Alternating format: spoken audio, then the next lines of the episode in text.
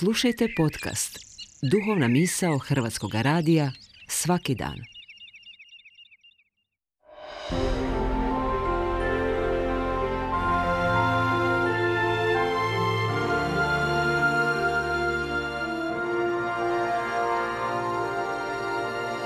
Duhovna misao. Urednica je Blaženka Jančić.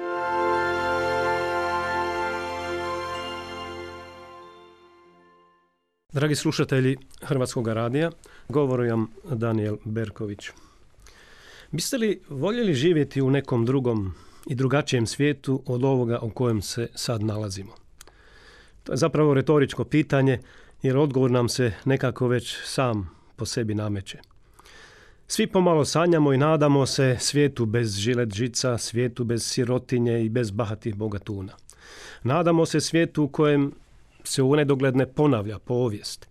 Svijetu gdje uvijek ima energenata za svakoga bez ucijena. Gdje nedužna djeca ne pogibaju od raketa srednjeg dometa. Gdje se ne odrubljuju glave na javnim mjestima u ime kakvog zločudnog fanatizma. Svijetu gdje ne vlada bahatost i oholost modernih careva i carića. A onda na globalnu scenu nastupaju svi spasitelji ovoga svijeta sa svojom mesijanskim kompleksima i političkim programima, od kojih malo koji uopće bude ostvaren. To su mesijanski politički vođe koje se često pokazuju nemoćnima za boljitak, ali uvijek moćni za probitak. Što u svemu ovome može takozvani mali čovjek? Običan, bespomoćni smrtnik, bez utjecaja vlasti i ovlasti. Vi i ja.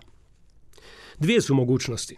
Možemo rezignirano odustati i s ogorčenom kuknjavom stalno jedno te isto komentirati ili postati mali ali veliki čovjek. Kako? Moguće je. Jer život istinski predanoga kršćanina, tog maloga čovjeka, to je život sa zadatkom.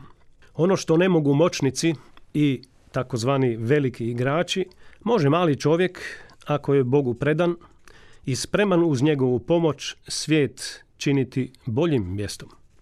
A to znači da se možemo, a i trebamo upitati što to Bog želi od mene. Pa mi molimo, budi volja tvoja. To znači da svatko za sebe treba iznaći koja je to volja.